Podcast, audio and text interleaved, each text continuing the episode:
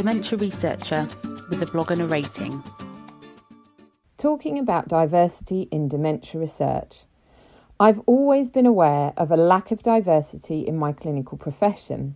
I don't need all the fingers on one hand to count the number of bilingual people who are on my training course, including me, a German English bilingual.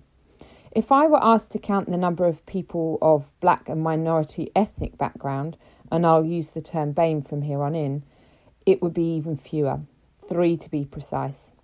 As I've gone into academia, I've noticed even less diversity in this career pathway. I've met few BAME researchers and even fewer BAME speech and language therapist researchers.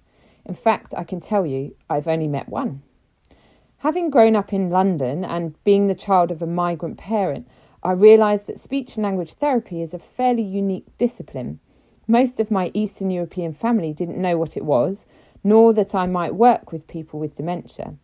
And when I went into research and the work I actually did seemed even more abstract for many of them. Although the notion of having an actual PhD was considered more of a real entity than my clinical role. Having a doctor in front of my name was important.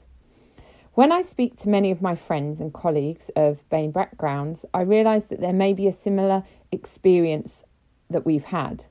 Many report little knowledge of these disciplines in their family and communities that they grew up in.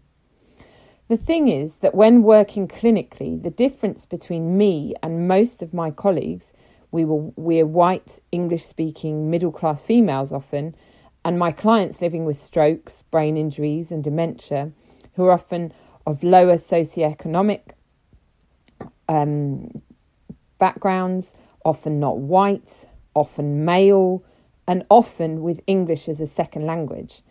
This difference is quite apparent. When I worked in mental health settings, the Trust would emphasise that staff were supposed to reflect our clients, but really and truly we just didn't.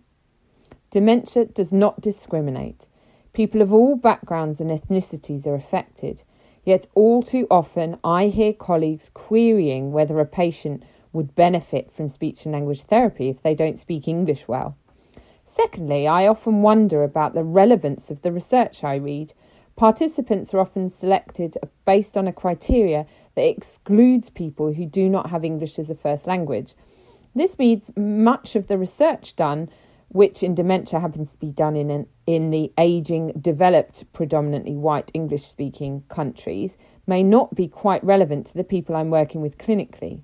Why are we creating such a homogenous group for research when our patients are not homogenous? I do, of course, know some of the answers to this, but I still find it frustrating. So, in an effort to push back, I'm trying to act as an ally. I'm in a BAME working group at my children's primary school in North London and would like to help promote research and speech and language therapy as potential career pathways for all the kids there. I'm listening to my BAME colleagues, patients, and friends. I'm reviewing my inclusion criteria on my studies more carefully. I've written this blog and I'm keen to identify barriers that I can help break down in myself, my communities, and my working life. I want to do better for my patients, my participants, my children, and all the future generations of researchers and speech and language therapists. I want to do more. Thank you for listening. Join the Dementia Research bloggers and share your own views.